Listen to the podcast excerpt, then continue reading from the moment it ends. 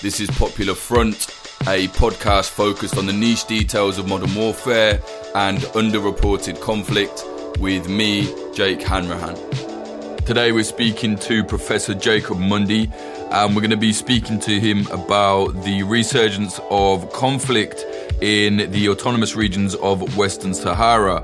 You might not have heard of this, but a long frozen war reignited again in November between uh, Western Sahara separatists of the Polisario Front and the government of Morocco. It's very interesting.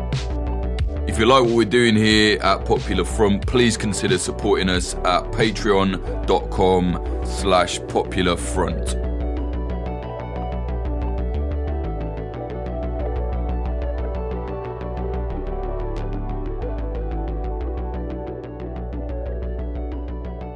before we go into the kind of history and why the Polisario Front have been fighting and the situation with Morocco and everything, um, maybe just tell us about the recent developments where Trump has come out and spoken about Morocco and they've they've acknowledged Israel and like what was that all about? What happened there? Well, yeah. So an announcement was made late last week that uh, Morocco would normalize uh, relations with Israel, although Morocco already kind of had more advanced relations than, than some of its neighbors anyway. But um, and it appears to be a quid pro quo that the United States would recognize Moroccan sovereignty over the disputed territory of Western Sahara, and the Moroccans are sort of denying that it was a quid pro quo. But it's, it's fairly clear that, and there, there was reporting on this in the the months leading up to this for almost a year that uh, Morocco was kind of shopping around this idea that you know if the U.S. would recognize uh, its control over Western Sahara, it would it would uh, you know do the the normalization thing with Israel. Right, and what is the situation with Western Sahara and the Polisario Front and all the history there? Maybe you can kind of go into the the beginning of the conflict. Why did this all start? However many years ago it was, decades ago now. The Polisario Front, which is the uh, you know the leading independence movement. I mean, really, kind of the only independence movement in in Western Sahara. The conflict, you know, one level dates back to 1975 when Spain was about to uh, basically hand the territory independence. Spain had originally colonized Western Sahara in 1885 as a part of the whole scramble for Africa when European countries were gobbling up you know, the last territory that were available uh, North Africa. You had the collapse of the Ottoman Empire and all of that. So uh, this, some of this had to do with discoveries of rich phosphate deposits there. Um, there was an effort to kind of hold on to the the colony of Western Sahara by rebranding it a province of Spain, so it would be like an overseas province, like the Canary Islands. Uh, but the UN uh, had recognized Western Sahara as a non-self-governing territory in the 1960s and 1963, really. And there was increasing pressure on Spain to, to get out of Western Sahara because it was just becoming more and more absurd that there was this, you know, Colorado or Great Britain sized chunk of West Africa that was still under foreign domination. Spain finally announced in 1974 they were going to hold a referendum on independence. By that time, they had been uh, under pressure from Polisario, which uh, they had launched their military campaign to liberate Western Sahara in 1973 having received some backing from initially uh, from Libya, the Algeria would later become their most important sponsor. So yeah, in 1975, things um, come to this kind of explosive point around um, you know Spain is going to leave the territory is going to you know orchestrate a vote on independence and really just you know they already had plans to give the territory to Polish nationalist movement uh, Morocco, which had laid claim to large chunks of northwest Africa, you know, not just like Western Sahara, but like Western Algeria, Northern Mali, all of Mauritania. Uh, Morocco was still pursuing its territorial claim uh, quite aggressively uh, in international fora, and they had requested an opinion from the Inter- International Court of Justice. That opinion came out mid October 1975, and it said um, there's really nothing there. There's there's no Moroccan you know historical claim that has any validity uh, in Western Sahara. In, in, the face of that, Morocco then threatened uh, to march 350,000 Moroccan civilians into the Spanish-held uh, colony until Spain relented, and there was a, there was a military threat behind this. That you know Morocco said, you know, we're going to send these peaceful marchers down, but if you try to to keep them from taking the territory, then we're going to use our military force. And Morocco had already for months been amassing troops at its southern border. So Spain, it, it was kind of a weird coincidence of different things. Um, as soon as Morocco announces it, you know, it's going to aggressively take Western Sahara. Uh, uh, the dictator Franco collapses uh, at the at the meeting where this is being discussed, uh, and the Spanish government is in total uh, crisis. But behind the scenes, the United States had gotten word that Morocco was going to invade Western Sahara. Uh, that the decision had been made by King Hassan of Morocco, and that um, one way or another, this was going to happen. Uh, officially, the U.S. you know pushed for like some kind of you know negotiated peaceful uh, solution to the dispute. But behind the scenes, they really did want the King of Morocco to be able to get Western Sahara because it would uh, benefit what was a very strong uh, Cold War ally of the United States, France, and Britain. So they re- they really saw, and this was really true, that uh, regaining or you know annexing Western Sahara would help stabilize the Moroccan regime, which at the time was a very unstable regime. The king had barely survived several coup attempts that um, sought to replace him and install a kind of military republic or or something of that sort. So the, the October November uh, months where East Timor also gets taken over by Indonesia. But so this is the this is the moment where the war really breaks out uh, between Polisario and Morocco, and from then onward, uh, for 16 years, you have uh, open warfare between Polisario and Morocco. Uh, Polisario does quite well in terms of guerrilla warfare during the early years of the war. Mauritania, which had been a kind of junior partner of Morocco's in the invasion effort, is quickly kicked out. Algerian support is increasing, including um, some some weaponry that proves quite useful, uh, like surface-to-air missiles and things like that.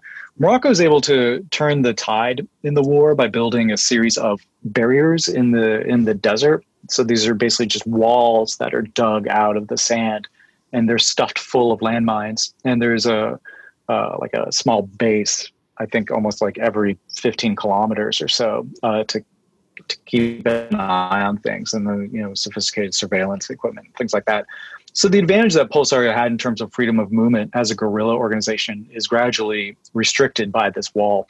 And by the end of the war in the late 1980s, you have what is you know really kind of going what's going on right now in terms of military situation. That Polisario is attacking the the berm, the walls, uh, but they're not able to really kind of gain and, and, and hold territory. So uh, by the end of the war in the 1980s, it was you know the Morocco was being harassed, uh, but they certainly weren't going to to lose the territory uh, to Polisario. Uh, and meanwhile, the civilian populations are totally kind of outside of where the fighting is taking place. You have, you know, 40% of the population are refugees in Algeria since 1976, and then the rest are living under Moroccan occupation. The United Nations shows up in the mid 1980s to take over the peace effort uh, from the Organization of African Unity. And the OAU, which today we call the African Union, uh, had developed this plan that was uh, pretty straightforward. It was ceasefire, uh, return of refugees and a vote on independence. And, and, that's what would be necessary to properly decolonize Western Sahara under international law. That is, you know, that the, the population would at least get to choose between joining with Morocco or independence. Independence has to be some some part of the, the solution, whether it's presented as an option or just granted outright. So Morocco and Polisario basically agreed to this framework through the UN. Ceasefire is arranged several months after the Security Council creates the UN mission for the referendum in Western Sahara. And then from then onwards, you kind of just have a, a peace process that just really kind of slowly deteriorates and unravels over the, the 30 years that followed. First, there was you know this effort to hold a referendum, but then it became clear uh, in the wake of the disastrous referendum in East Timor in 1999 that Security Council wasn't really comfortable with the idea that you know, what, what are we going to do if Morocco doesn't win the vote? You know, are we going to, you know, sanction Morocco to get them to leave the territory? And that was almost unthinkable. So there's a switch around 2000, and this coincides with the the new king coming to power that same year. Well, mid 1999, really. And uh, what the Security Council mandated was that the two parties had to, uh, that is, you know, Polisario and Morocco, had to negotiate basically uh, what would be uh, an agreement that they would both be willing to commit to. Because uh, the, the original referendum idea, uh, the issue there was like, you know, is Morocco even going to, you know, commit uh, to recognizing a vote on independence? And, and really, since then, Morocco has often said repeatedly that independence is no longer on the table anyway. so, what needs to be negotiated is Polisario uh, rejects. Uh, and so, you know, from 2000 to the present, uh, the UN peace process has, you know, chewed through four uh, personal envoys of the Secretary General. The first was was James Baker, who resigned, uh, you know, out of frustration in 2004. He was replaced by a sequence of others who didn't certainly didn't have his political cachet. And so, the you know the peace process just seems to be kind of um, you know this whimsical pursuit of a, a self-enforcing, self-implementing uh, peace plan, uh, because the Security Council really doesn't want to you know uh, do the heavy lifting necessary uh, to resolve this conflict. You know, especially when it comes to putting pressure on Morocco. So for years, frustrations have been building up, uh, particularly Morocco's economic exploitation of Western Sahara, especially the fishing and the phosphates. And then recently, Morocco tried to improve the road that connects the occupied Western Sahara with Mauritania, which would allow even more goods and trade uh, to go through. And this road is really the only paved road that you can think of connecting West Africa to Europe. You know, all other routes through the Sahara right now are just too dangerous and uh, don't have that kind of good infrastructure backing them. So Polisario red line at this uh, infrastructural project uh, of Morocco, and Morocco kept pushing forward with it. And then things just kind of exploded in October when uh, Morocco uh, said that it would violently remove some protesters, built and built and built. There, this also coincided with the annual uh, Security Council resolution on Western Sahara. And this council didn't really do anything uh, to, to confront these rising tensions. And so when Morocco removed the protesters in total violation of the ceasefire, uh, you know, them being on Polisario's side of the armistice line within a five kilometer buffer strip that, you know, is a no go zone for either side's military, that uh, Polisario uh, act, basically acted on their red line that they had drawn said, if, you know, if Morocco pushes into our sovereign territory, we're going to resume armed conflict. And that's exactly what they did. So that's where we were in mid November. Uh, and then last week, we got this really stunning uh, proclamation from President Trump. Yeah, yeah. We'll talk about the current fighting in a minute, but um, I just want to go back to Western Sahara, Morocco. W- what is the difference here? Is this just a land dispute, or are they like two completely different cultures? I honestly don't know that much about the situation. Is it like you know, the, the Western, the people in Western Sahara, they're like com- kind of completely different culturally, they're separatists, or is it just like they want their bit of land and Morocco want theirs? What's, what is the difference there? Yeah, I mean, if, uh, if you think about societies emerging in relationship to their culture that is firmly rooted in, you know, pastoralism in the desert, like the, the Tuaregs or other sorts of Saharan peoples, uh, the uh, Western Saharans, uh, if you were, you know, if you're going to say who are they closest to in terms of ethnicity, cultural identity, um, it's Mauritanians. You know, it's, right. it's not Moroccans at all, and that um, you know, familial ties, language, um, you know, socio-environmental backgrounds. I mean, Mauritania and Western Sahara are much more alike uh, in that respect. That Morocco um, is, uh, in one part, in the north, you have um, traditions of you know plant agriculture, and in the mountains, you have um, different kinds of um, historical backgrounds going on there. So yeah, the Sahrawis are definitely rooted in uh, nomadic uh, living, uh, even even though uh, with the intensification of Spanish colonization in the 50s, 60s, early 1970s, there was a very rapid urbanization of the population um, within the the growing cities that that Spain was making. But yeah, the um, Sahrawis have a very distinct dialect of Arabic from from Moroccan Arabic. Uh, although in let's say uh, the north of Western Sahara and the south of Morocco, you do have tribal overlap, and and Morocco often uses that overlap as a kind of wedge to to make these arguments that you know that well we have we have Sahrawis in, in southern Morocco so and they they have ties to the people Western Sahara so therefore the people Western Sahara are Moroccan Um, but yeah, no, there there is an element uh, which I think this is very much about land, um, mm. not just for the people of Western Sahara, but um, for Moroccans. That the um, you know the the regaining of Western Sahara, as the Moroccans see it, is you know kind of a part of the the national identity at this point. You know, it not only is you know a huge part of what makes the the monarchy legitimate um, to a certain extent that they've you know in the face of all this international pressure they took Western Sahara and they've held on to it. Uh, but just you know again the idea that Morocco before colonialism was much larger than it was after colonialism, and so there is also a feeling within Moroccans that this is a kind of justice for the the ways in which uh, French and Spanish imperialism dismembered the the great the great Moroccan empire that existed before the the 1800s or 1900s. Right. Um, and what what is it like in the areas that the Polisario control? Because when you say Western Sahara, a lot of people are just going to think, oh, desert, like as if they're just you know hanging out in the desert. Obviously, I know it's not that. What is it actually like uh, in the areas that they control in the Western Sahara? And what kind of autonomy do they have? Are they completely autonomous from Morocco, or do they do dealings with them, or what? Yeah, well, I mean, with that, um, Morocco's defensive wall that was built during the 1980s, uh, it's more or less hermeneutically seals uh, the Polisario controlled Western Sahara, which is maybe, you know, at most uh, a fifth or a fourth of Western Sahara's total territory, with the, the rest being under Moroccan control. Uh, so the Polisario, uh, what they call the liberated areas or the, the parts of the territory that are under you know their what they view as their sovereignty there, there's really not a lot going on in those areas there are scattered few settlements or buildings things of that sort often that were created very late in spanish colonialism and things of that sort uh, the so the the sahrawis especially the those who uh, are under polisario control tend to live in these refugee camps that have been created outside of the Algerian city of Tindouf. So at this point, there are basically five of these camps. There's a hundred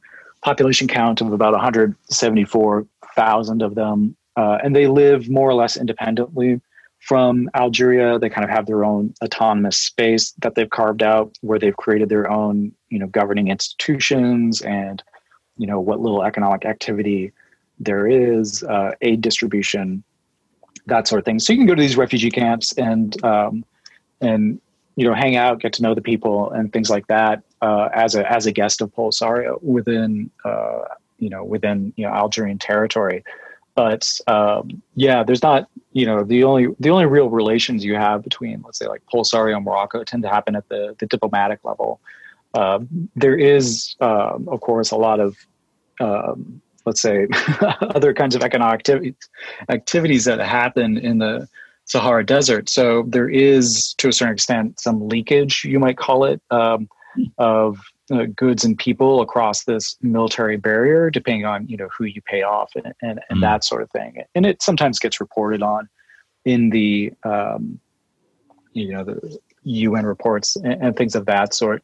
But w- with all of the landmines and things like that, re- uh, migrants tend to try to go, you know, obviously through Libya, uh, since it's you know wide open at that at this point, um, or or up through Algeria if they can make it, and that sort of thing. But um, but yeah, so the the western sort of say part of the the Sahara Desert, uh, because of this, you know, intensive you know mining that Morocco did in the territory, it just makes it really dangerous, even for basic nomads, because uh, winds can often shift where mines are, and it's it can sometimes be hard uh, to track.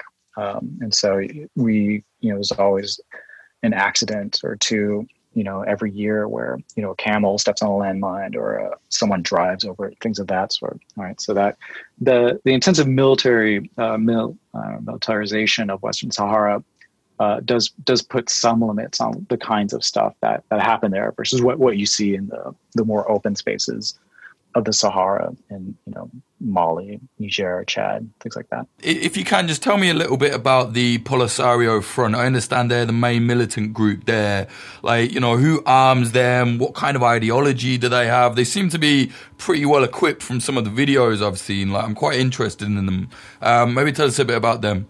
Yeah, so the uh, Polisario was formed um, in 1973 uh, from some activists who'd been working together, uh, mainly younger Sahrawis who, uh, ironically, had gone uh, to study uh, on u- university campuses in Morocco. And so, you know, being the, the milieu of the early 1970s, you know, they encountered all the, the radical ideas and notions and, and things of that sort um, as well as the you know at, at that point um, the you know movement to liberate Africa was you know in full swing, as well as you know new ideas about third world third worldism, third world liberation, things things of that sort. And that seems to be sort of the the original ideological thrust of Polisario. It was a kind of mix of uh, a bit of leftism, but they were never embraced uh, by the Soviet Union uh, who maintained much closer relations uh, with Morocco, even though Algeria and the Soviet Union also had good relations, uh, especially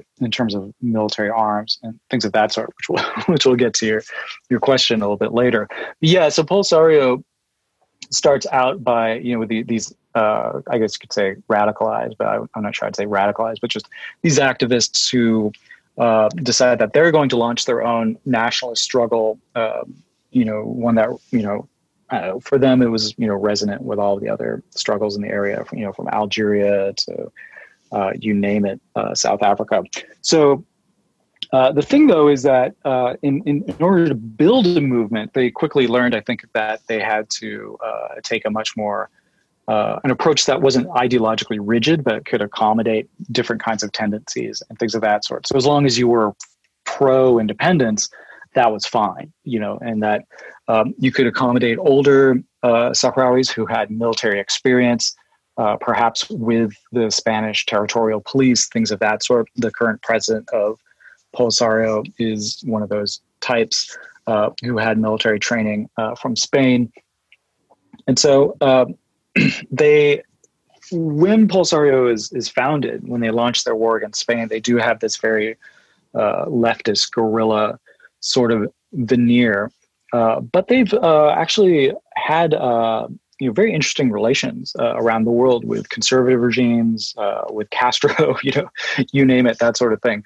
Um, and it, it shows that they are you know are very ideologically kind of flexible, mm. um, in that uh, one of their biggest supporters in the U.S. Congress right now is uh, James Inhofe, who you know couldn't be more right wing. Mm. Um, you know, where but they've also been supported by figures like you know Senator Kennedy, um, and so as Polisario has evolved uh, over time, they you know they first of all had to create a kind of state in exile that once Morocco invaded and, and Spain quit the territory Polisario decided to pursue a strategy of trying to seek recognition as a an independent uh, or you know, I guess a, a state, albeit one that's occupied by by Morocco. So the Sahrawi Arab Democratic Republic was created in 1976, uh, and it's it's very closely related with Polisario right now. So it's it's hard to say, you know, is Polisario a political party or is it, you know, what is it? But I, th- I tend to think of it as a national front that uh, tends to, as over time, it's gotten bigger in terms of the um, who's allowed to be in the tent, and they've had to accommodate different kinds of, you know, from Islamist type tendencies all the way to, you know, uh, Hugo Chavez type type tendencies, and that as Polisario has matured, um, you know, originally they were sort of a, this program of like anti-tribalism, and that you know people would only use their first names because family names would were, were, too tied to tribalism, and all that stuff is kind of is kind of like gone away, and, that as Polisario has gotten older, they've also embraced you know certain aspects of uh, Sahrawi culture and tradition. In, in, the 1990s, they even created uh, a second sort of chamber within their state of exile, which is a council of like tribal elders, shuyukh. And so, um, so Polisario has evolved over time, and it, it's um, but again, it, it's intimately connected to this uh, the state building project that they also have, the Sahrawi Arab Democratic republic. Now, Algeria has definitely had a lot of influence on them. I mean, they, they borrowed ideas from from you know lots of different kinds of um, nationalist struggles. Uh, Egypt under Nasser, uh, Libya under Gaddafi, but Algeria. Once Algeria kind of like adopts Polisario as like you know a, a cause that they they're going to support, and largely largely because Algeria was excluded from the process by which Spain left Western Sahara and Morocco gained it. So Algeria was was utterly infuriated by all of this uh, Western machinations happening behind its back, and uh, Algeria decides that you know it's going to support Polisario's diplomatic activities around the world. Uh, it's also going to support them militarily. Now, in the in the the war in the 70s and 80s, uh, Polisario, you know, quickly learned that tanks and you know heavy armor was it wasn't going to really work out for them. So you know the the Land Rover with with no windows, so there's no you know there's no glare, uh, was you know their chief sort of conveyance, light arms, things of that sort. The stuff that we've seen recently, uh, these artilleries and, and missiles, things of that sort. We uh, it's difficult to say, but we assume that most of that is probably just some sort of excess defense articles gifted to them by Algeria. Um, that, in terms of like their most sophisticated um, weaponry, as I mentioned earlier, probably is. I'm speculating here a bit, but I think they, I assume they still do have some surface to air capability like what they used in um, one you know really important battle during the war in the 1980s but it, one wonders why there hasn't been a military response by Morocco since since mid-November. And you know Morocco could be doing a kind of rope a dope strategy in terms of just taking the hits um, and letting Polisario use up whatever ammunition it has and then kind of testing whether or not Algeria is actually going to be there for them when they need more artillery pieces and things like that. Or the other option is that Morocco is afraid to use its air power in Western Sahara uh, because of the surface to air missile capability that Polisario has. You know, so you know, a, a, very relatively cheap missile could could you know cause quite some damage to Morocco's very expensive air force. Mm. Um, and let's talk about the current conflict. So it kicked off in November. Um, how serious was that? Like, what actually happened? I saw a few um, youth were kicking off um, in areas, and then there was, you know, people literally fighting with uh, small arms on the front line there. What actually happened? Like, how how serious was it all? So you had uh, this this border point, point that I was I was talking about, where Morocco was trying to, uh, since 2017, has been trying to pave the road there in violation of the ceasefire and things like that. And uh, Polisario's tried protesting, uh, deploying troops in the area, later what they called police, and then more recently these civilian demonstrators. Uh, Morocco violently removed these demonstrators uh, from the area, and that's exactly the point at which Polisario decided to resume its armed struggle. Uh, what we've seen, or at least what has been reported, is just bombardments that Polisario is using artillery and missiles to attack these fixed Moroccan positions uh, along the, the defensive wall. And the reporting is uh, it's very sketchy. We don't know Morocco's casualties. There are two uh, that I know have been confirmed uh, through sources in the UN mission, but one would think that according to Polisario's daily press releases, that they would have actually had more casualties. We've also seen where Sahrawis uh, are reporting that on Facebook groups for, let's say, Moroccan military families and stuff like that, uh, they've been told, you know, don't say anything if you've lost a loved one in the, you know, in the Western Sahara and, things like that. So Morocco seems to be um, doing all it can to like keep information from leaking out about what's actually happening on the ground. And because the the fronts that we're talking about, where the fighting is taking place, are so far from any like civilian areas um, that we really just we don't know what's going on. So it looks as if uh, Polisario is just pounding Moroccan positions uh, with our mainly with artillery day after day. Morocco hasn't responded in any uh, forceful way. I mean, Morocco really hasn't even acknowledged that that this is happening. And uh, we don't know if uh, is trying other tactics like night raids, which was one of their sort of one of their favorite techniques in the, the late 1980s would be to sneak across the, the wall, uh, to dig up a bunch of landmines, uh, put them somewhere else where they would be run over by a Moroccan military vehicle, and then sneak back. That that sort of thing. But yeah, I mean, it does raise questions about whether or not uh, Polisario can actually escalate uh, beyond this kind of just you know we're we're just going to make life miserable for the Moroccans who have to man these bases on the front line. But uh, in terms of uh, taking, you know, Moroccan positions, holding those Moroccan positions, pushing pushing into the occupied Western Sahara, not it's not clear that Polisario has that capability, or if they're holding back for some reason. Right, and comparatively for the region, from what I understand, Morocco's military are like pretty well equipped. They're pretty tough, you know. Um, surely, if they wanted to, they could just kind of move in, or is it not that simple? Yeah, I mean, if Polisario, let's say, crossed the the wall and tried to hold territory, uh, this this is what they learned in the the seventies and eighties that. Uh, when they kept moving, they were quite effective as a guerrilla army. But when they tried to hold land, they would often lose it because then Morocco can use heavy armor, air force, things like that. And so, um, so it's difficult for Polisario to, um, you know, shift the the fronts in this this battle. Now the question also becomes, yeah, well, what if Morocco decided that it wanted to push forward into Polisario held territory? You know, what little there is of it. Uh, and uh, there's some there's some issues there.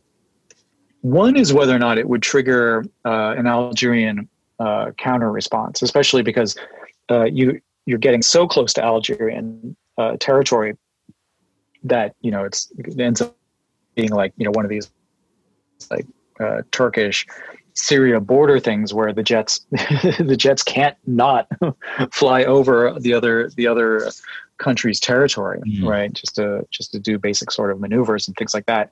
So the leaving leaving a little bit of land um, that is technically under Polisario control might might be strategically in Morocco's interest to avoid this kind of uh, hot pursuit problem that they faced in the 70s and 80s. Um, and that also includes Mauritania, but Mauritania is a, a very weak state with not a lot of military capacity to defend itself from you know uh, Moroccan incursion. Not not that they would necessarily do that anyway, but yeah. So on paper, yeah, Morocco has quite quite an impressive uh, array of uh, military capacities. They recently just upgraded all of uh, well, not all, but many of their. They got the newest version of the F-16, the newest version of the Apache, and it looks like they're about to settle on a, a, deal for some new drones with the United States. So Morocco seems to have the kinds of tools you would you would need if you wanted to uh, at least uh, use air power, but they haven't done it yet. So it raises questions as to why not.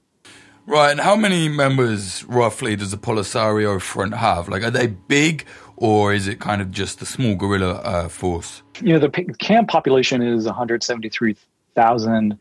If we assume that um, of that, you know, half, I don't know, are over 18.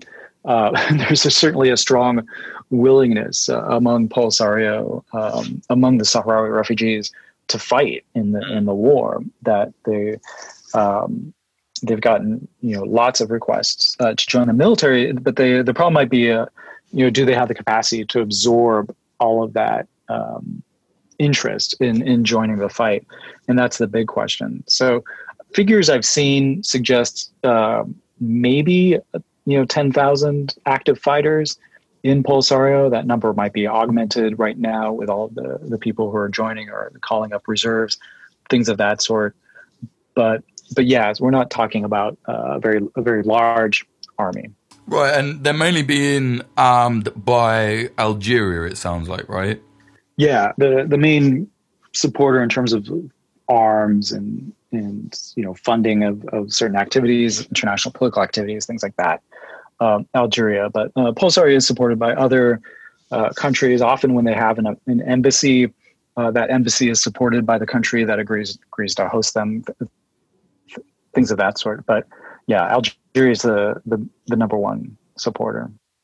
Right, and does uh, is there a big kind of problem then between Morocco and Algeria because of this? Because obviously they're right close to each other. I can't imagine it goes down very well for the Moroccans. Yeah, well, Algeria and Morocco uh, got off uh, on a bad footing when they both uh, became independent.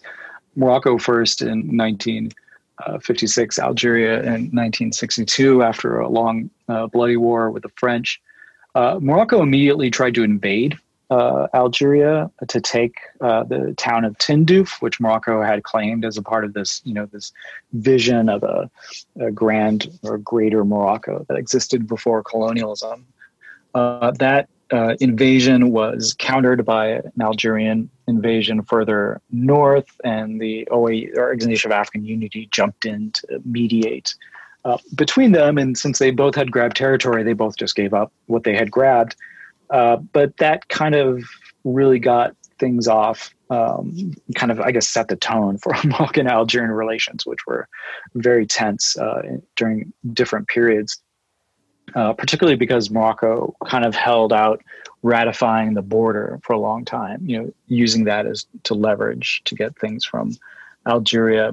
And so uh, when Algeria uh, first, you know, encountered Polisario and Polisario had tried to, you know, use Algerian territory, they initially didn't want to cause problems, uh, mainly first with Spain, was, was Algeria's primary calculus. But again, when when Morocco gained Western Sahara in 1975 from Spain through this, you know, um, these sort of backroom deals, and you know, Henry Kissinger was lurking around, and all that kind of stuff. That uh, the Algerian government under uh, Boumediene was just uh, incensed that the map of North Africa had been redrawn without Algeria's position, and Algeria considered itself, you know, especially in the 70s because you know skyrocketing oil prices. Algeria was just becoming a you know very economically military vibrant country uh, and viewed itself as kind of heir to you know egypt's nasser as the the next leader of the the arab world and, and things like that. So algeria definitely wanted to see that morocco didn't get western sahara or didn't get it so easily um, and that's when um, you know, starting in really 1976, uh, this just sort of unbridled support. Uh, Moroccans will often say that uh, the Polisario is nothing more than, you know, kind of uh, fabricated uh, independence movement with no real basis in from Algeria. Sahrawi. Yeah, yeah, the Algeria just made the whole thing up um, and uses it to to just you know torment torment Morocco and that sort of thing. So Moroccans often deny that Western Sahara nationalism has any authentic existence, and that that's certainly not the case. But it's it's also the case that you know a lot of Polisario's success, whether it was like on the battlefield in the 1980s or diplomatically, had a lot to do with this you know vigorous support that they were getting from Algeria. Yeah, I mean it's a weird comparison because obviously the you know Polisario are not as brutal and as ruthless as Turkey and Azerbaijan, but it does sound like that kind of thing between Algeria and Western Sahara. It's like they're not the same, but they're backing each other up. You know, it's a legitimate group, but it's also kind of you know their best pals basically. Yeah, and it, it's embedded within yeah, larger tensions between the two states. Not to say that there isn't, you know, ethnic yearning for for independence and things like that. But yeah, and then and then the and then you have the even larger layer of sort of like geopolitical interests and things like that that just make it. You know, I mean, for a long time, you know, we called Western Sahara the ultimate frozen conflict. You know, you know, much like Nagorno Karabakh. You know, and to see them both kind of um, have these dramatic changes in, in recent uh, weeks and months is quite it's quite shocking. Yeah. Um, and looking at the Western Sahara, you know, like it's mostly desert and what have you. Why is it that Morocco is so determined to kind of hold on to this fight? Why don't they just say, fuck it, have it? Like, we don't care, we're done with this. Why do they, you know, what do they want? Yeah, it's difficult. Uh, say it boils down to uh, a material interest uh, of that sort, unless you just mm consider land a material interest. Um, you know, a lot of people point to the the fisheries, which are some of the richest in all of Africa, off the coast of Western Sahara, and the fishing industry under Moroccan control has grown to become, you know, the most important economic sector um, for the the Moroccan economy in Western Sahara. But there's also there's also phosphates, and Morocco is already a, one of the world's number one exporters of phosphates. And the deposits in Western Sahara are incredibly rich and relatively easy to mine. Uh. And it, it just gives Morocco this huge uh, monopoly, like a one country monopoly, you know, the, the Saudi Arabia of phosphates. So, you know, people will say things like that. Mm-hmm. Um, you know, it's important for uh, food. Uh, you know, industrial agriculture relies heavily upon phosphates, and it's one of the natural resources in the world that we're actually most concerned about in terms of uh, whether or not we've reached uh, peak peak use of phosphates. But I would argue that taking Western Sahara in 1975 had more to do with the Moroccan regime was just incredibly unstable at the time, and the king was uh, becoming increasingly unpopular. He barely survived some coup attempts that I mentioned earlier, and so taking Western Sahara, um, I don't think was you know there wasn't like an economic primary economic motivation or, or something of that sort. That it had a lot to do with the monarchy trying to figure out what can it do to you know rally the nation and you know give the military something to do yeah. uh, things of things of that sort and uh, it had it had an important effect because uh, the Moroccan people were quite impressed that you know Hassan appeared to go toe to toe with you know a Western European country, you know Spain, mm-hmm. and won. You know, so uh, and the you know a lot of people even think this is kind of surprising that you know even if Spain wasn't yet uh, you know a NATO ally uh, until after the transition to democracy, uh, but that the U.S. clearly sided with with Morocco in terms of getting Western Sahara. But you know, generally, when you look at the world um, of armed conflicts, the ones over territory uh, tend to be the ones that are the most difficult to resolve, precisely because you know you, you know yeah you can you can come up with ways to like you know share the revenue and, and things of that sort, but the the attachment to, to pieces of land uh, within the imagination is just is it's really powerful. And i honestly feel that you know moroccans could probably imagine you know uh, losing the monarchy and you know the world would be okay. But were they to lose western sahara because it, that image of the country as you know united um, when you look at moroccan maps of of western sahara and morocco and that you know that that image can never be changed for them, right? Even if you know, they've never been to Western Sahara, they don't feel that they derive any material benefit from it. They're angry because of the subsidies that support all of the settlers there, you know, and and that, and that sort of thing. But they still still like the you know losing the monarchy is much more thinkable than losing Western Sahara. Right, right. It's uh, it's not just goods. Then it's also ego as well, kind of. Yeah, I mean, a political ego, you can maybe call it. Yeah, yeah. Um, in terms of like religion, does that come into any of this at all? Because I know, you know, in that region there has been various different kind of, you know, religion based disputes. Is that anything to do with this war for Western Sahara? No, I mean, there's concerns that uh, if the situation becomes more and more unstable, then the the actors we've seen in the region, uh, you know, you know, whether aligned with Al Qaeda or the Islamic State, will, as they did in, in northern Mali in, in 2012, that they'll kind of jump into the, the vacuum and, and mm. take advantage of the situation. Polisario is not a um, it's not precisely a, secular movement, uh, but it's not ex- not exactly one that's you know where religion has been front and foremost. And some of this has to do with with Sahrawi culture, which like a lot of cultures in the Sahara, that uh, the practice of Islam is much more uh, individual mm. than it is a group activity. So in you know Morocco proper in the north, or Algeria, or elsewhere in the Muslim world, uh, you know, going to the, the mosque on Friday or things like that is is more of a you know that communal aspect to Islam, like that. But when you're a nomad in the desert, you you just pray when when, when you have to pray, uh, and things like that. So. Uh, only recently have they been uh, begun building mosques in the, the refugee camps uh, in Algeria for the most part, uh, big big prayer days like um, whether one of the two big feasts at the end of Ramadan or the end of the Hajj, that you know people would pray in a kind of um, outdoors, but that would be the closest thing you'd you'd have to a mosque. Morocco uh, has mobilized religion to a certain extent. Um, the original Moroccan invasion of Western Sahara was called the Green March, which uh, drew upon imagery and notions of uh, from the Quran and the, the great battles of uh, the Prophet Muhammad. Some of the Moroccan you know, missions or let's say uh, initiatives uh, during the war in Western Sahara even used you know names from famous battles in the Quran and, and things like that.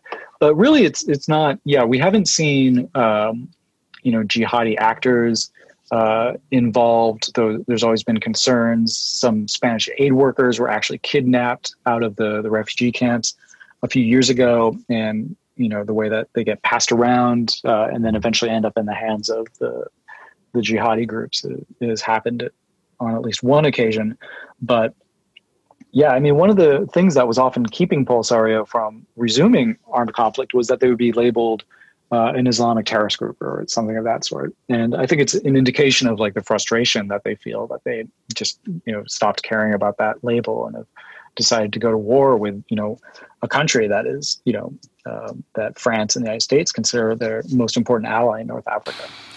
Yeah, it's a big deal to do that. Um, what I can't really get my head around is like where is the Polisario front based? Are they like in the refugee camps? Do they hide their weapons there like a conventional guerrilla force?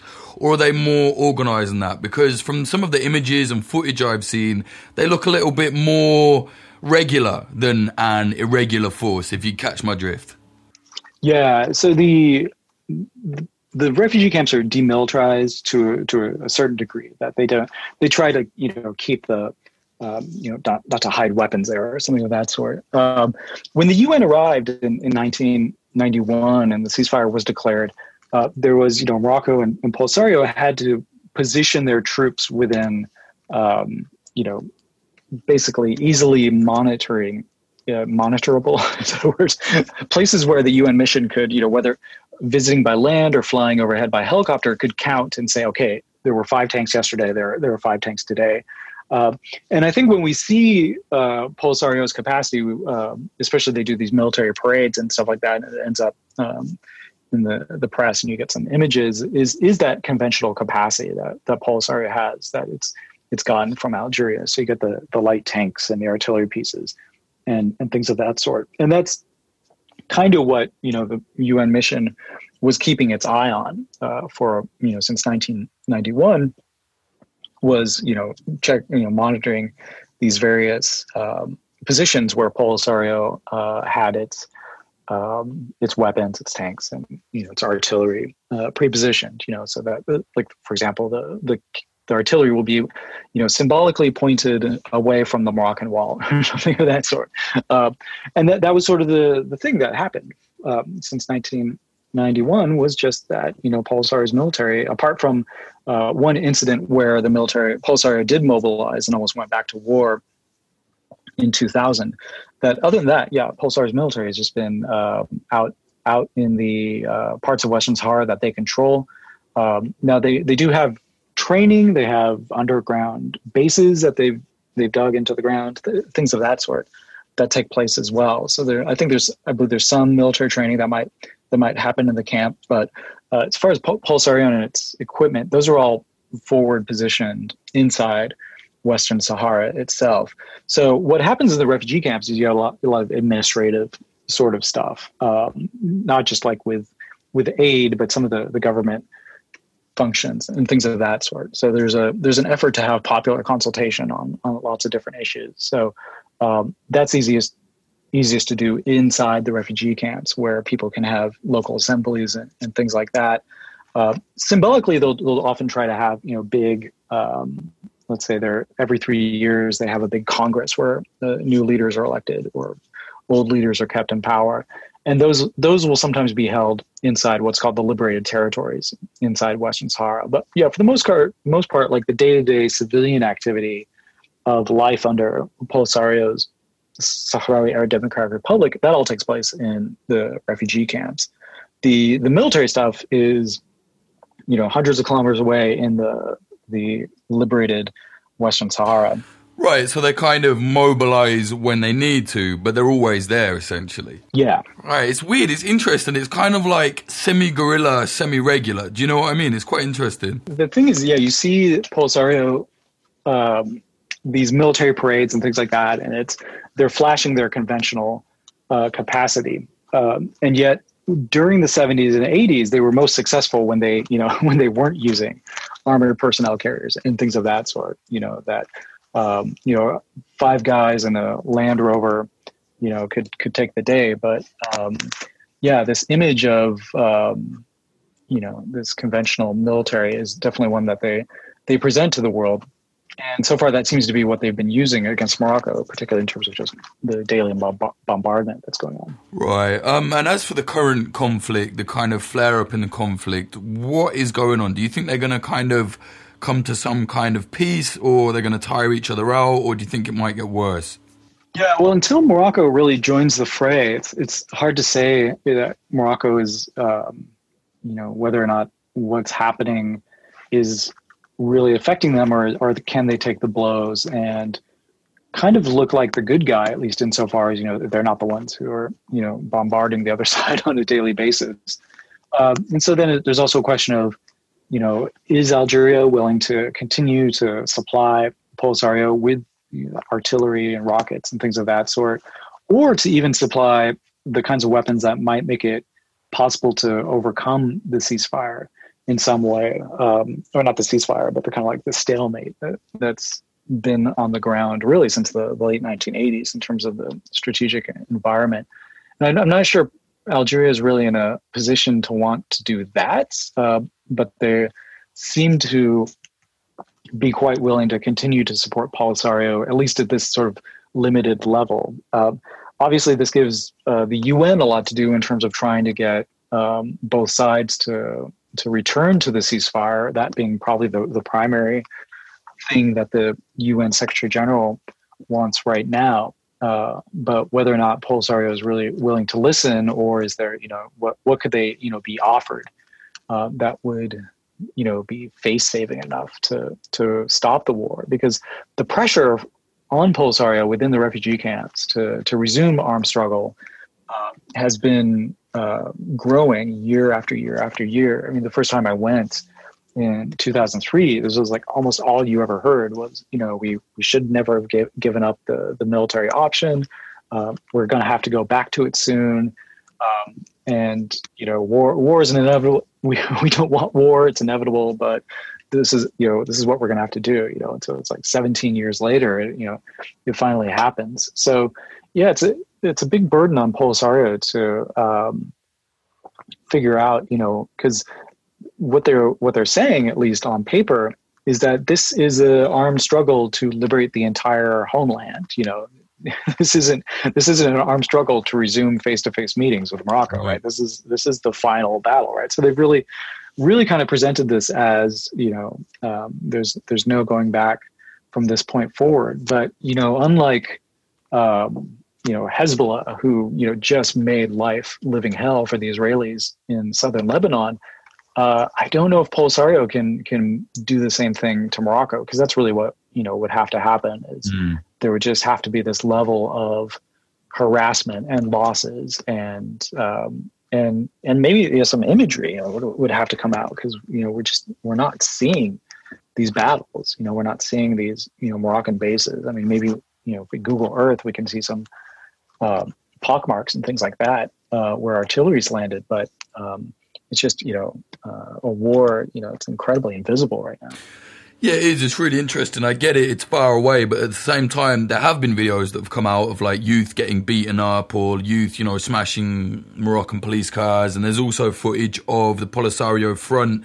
There's that video where one of the guys is kind of firing into the air, calling everybody to fight. So there's some stuff getting out. And you said there that the Polisario front are saying, "Oh, this is the final battle." Where are they saying this? Like they have their own propaganda.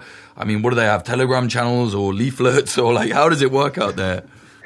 Well, I, just, I stick to the traditional stuff. So they have the Sahrawi Press Service, which is sort of like their um, their state-run uh, outlets. They have their own television that they run and, and things things of that sort. Um, various actors in Polisario are active on Twitter, like their UN representative, who you know tweets out in four different languages and things like that. Uh, the the declaration that came out when armed struggle was resumed, that's the one I'm referring to uh, from the Polisario president, who said this is you know, the final struggle for the, the homeland. Um, so yeah, the the stuff that we do see is often comes from the parts of Western Sahara that are under Moroccan control, um, which again are, are, very removed from the the front uh, where the fighting is actually taking place. Is even in the 70s and 80s, the war for Western Sahara was an incredibly uh, relatively clean war in terms of uh, you know civilian uh, civilian losses were almost unheard of unless you know we're talking about human rights abuses or the hundreds of Sahrawis that Morocco you know disappeared and still remain unaccounted for. But yeah, with the growth of social media and cell phone cameras and things like that, the the day to day sort of harassment and beatings and you know suppression of freedom of assembly inside the Moroccan occupied Western Sahara, like that's that comes out all the time now. Uh, whereas, you know, 20 years ago, we just we'd we'd hear about it, but we'd never be able to see it because the um, the Moroccan occupation is just one of the most um, tightly controlled police states one one can imagine. But uh, do yeah, some brave activists have definitely helped uh, bring attention to what's happening in the areas under Moroccan occupation. And yeah, we get some leakage from the Polisario side, like what you're mentioning with the um, rocket fire or the, uh, the guy shooting in the air or uh, images of, you know, dozens of Sahrawis lining up to, you know, volunteer for the army. Right. Um, and what have the Moroccans been saying about this? Have they said anything in their press? No, relatively uh, very silent, um, almost as if it, it, didn't happen. So um, or it's not happening. Um, and that, uh, as I mentioned earlier, right, there's this effort to keep Moroccan military families quiet uh, in terms of what's going on. Uh, Moroccans, I think, are generally kind of, um, you know, one one of the huge problems is just the the way that the government controls the narrative. Uh, it's very difficult for Moroccans to have an independent uh, opinion on the topic. That you know, the few brave Moroccan journalists who do attempt to sort of look into things objectively or neutrally are often uh, very much maltreated. There was a Moroccan journalist who went to the refugee camps and he came back and he challenged the government's notion that these were concentration camps. He's like, no, you know, these are just normal refugee camps. Uh, and you know, I walked around, I talked to people, and you know, I saw the truth. And then you know, and then of course, he's uh, now living in exile. The you know, a decade ago, we had a few good Moroccan weekly magazines, but they often uh, faced immense uh, pressure from the government or advertisers if they ever questioned what was going on in, in Western Sahara. So, yeah, the Moroccan government is being very, very tight, tight-lipped about this, and they, they generally tend to be when it, when it comes to Western Sahara and things of that sort. I mean, the Moroccan government's also, you know, denying that that there was any quid pro quo with the recognition of Israel and Trump's recognition of uh, Western Sahara that these are two independent sort of agreements or something of that sort. Uh, just you know, because Morocco is now you know facing a lot of fury from its own Islamist movement, which um, politically the, the Islamist Party is one of the most one of the most powerful ones. But in terms of actual like social movements, like the Moroccan Islamist movement is much larger and much more powerful than people give it credit for. But um, often that's uh, because it's uh, heavily uh, surveilled and repressed by the the Moroccan state. Right, press freedom is not exactly high on their priority, as far as I'm aware, in Morocco. Yeah, especially not in Western Sahara. I right. mean, you know, just go to Reporters Without Borders and you see the litany of um, abuses that happen inside Western Sahara. Okay. Um, is there anything else you think we should mention about this situation, mate? It's a very interesting uh, kind of frozen and now, you know, hot conflict again. Uh, I don't want to miss anything. So, is there anything else you think we should mention?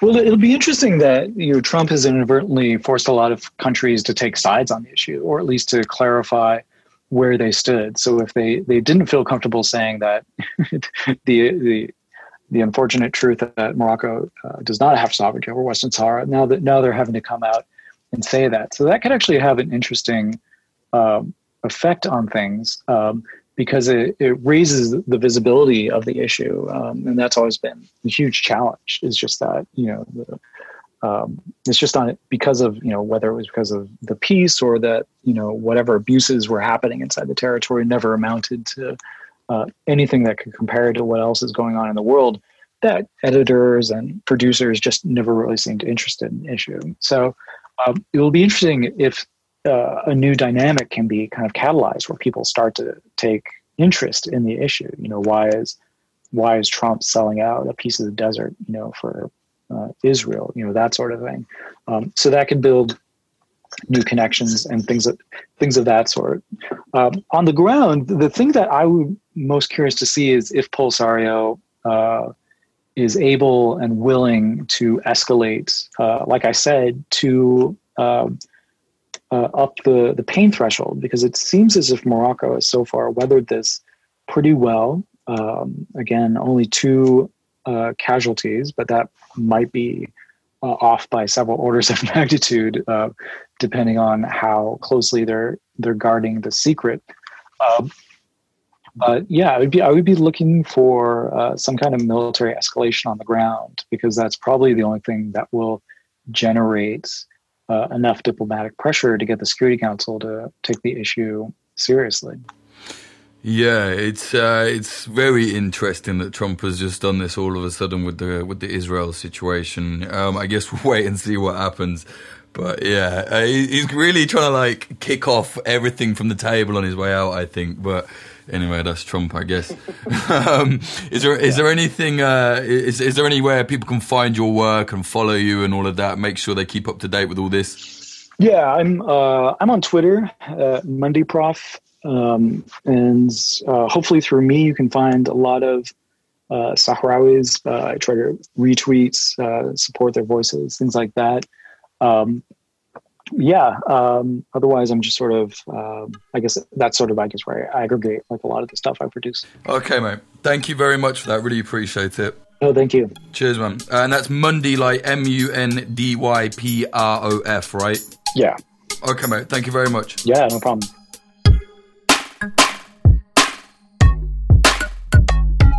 That was Professor Jacob Mundy speaking about the reignited conflict in the Western Sahara between the Polisario Front and the Moroccan government. If you like what we're doing here at Popular Front, please do consider supporting us at patreon.com slash popular front. You get bonus episodes, access to the community Discord, narrated articles, discount on merchandise, all sorts. Patreon.com slash popular front.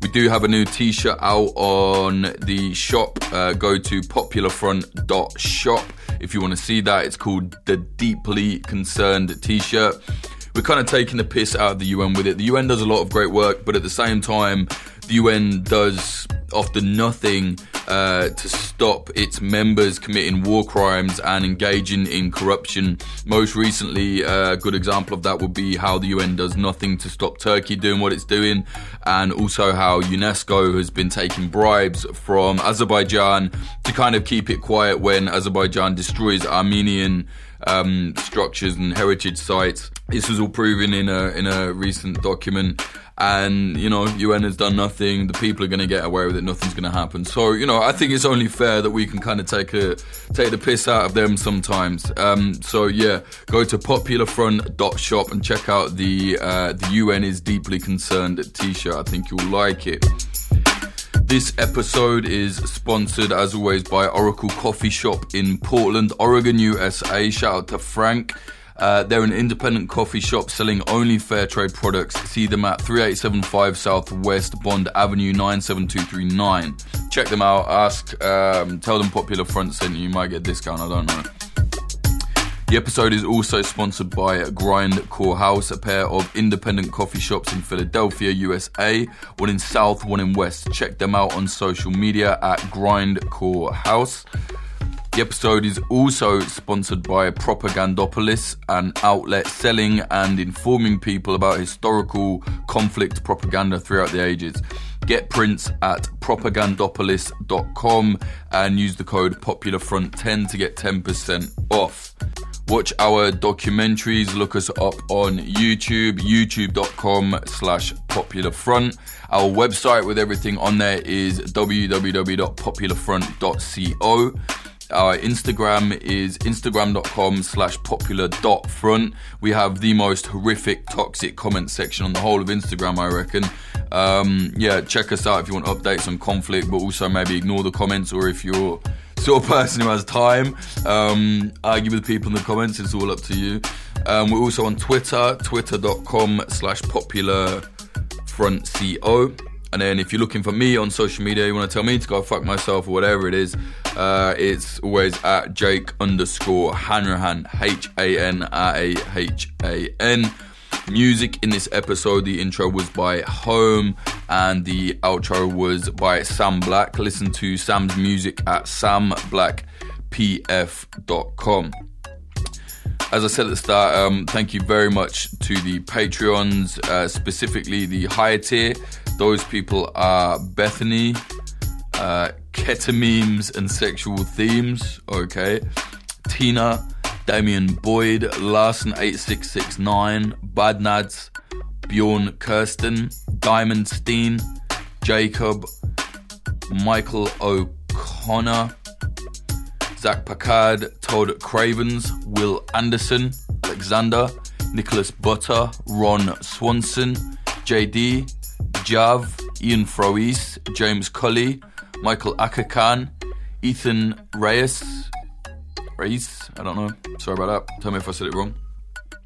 Fitz Madrid, Joe Watt, Alex Northrup, Ed Coulthard, Johnny LaFleur, Hugo Newski, Mike Barone, Scott Hopton, Liam Williams, Chris Cusimano, Degenerate Zero Alpha, Jojo Arani, The R, Trey Nance, Charlie, Amy R, Rubicon, Mink, Frank Austin, Melia Me, Nawazi, Christina Rivetti, Freya Northman, Ali Hunter, Moody Al Rashid, Bill Wilson, Andrew Hurley, Vida Provost, Brian McLaughlin, Tom Lochrin, Young Wasabi, Sarushe Hawazi, Tony Bin, Adam Bergsnyder, Sebastian from the Discord, Stephen Davila, Anthony Kabarik, Patrick Bronte, Dan Dunham, Fletcher Tate, Chad Walker, Diana Gorvanek, Q-Ball, Lawrence Abrahams, Peter McCormack from What Bitcoin Did,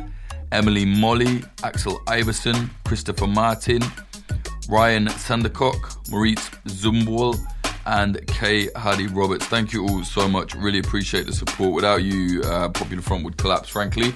So thank you very much. Again, if you like what we're doing, please do consider supporting us. Go to patreon.com slash popular front. Or if you don't like Patreon, go to www.popularfront.co slash support. And there's many different ways you can support us there. Donations, Bitcoin, all sorts. Check us out.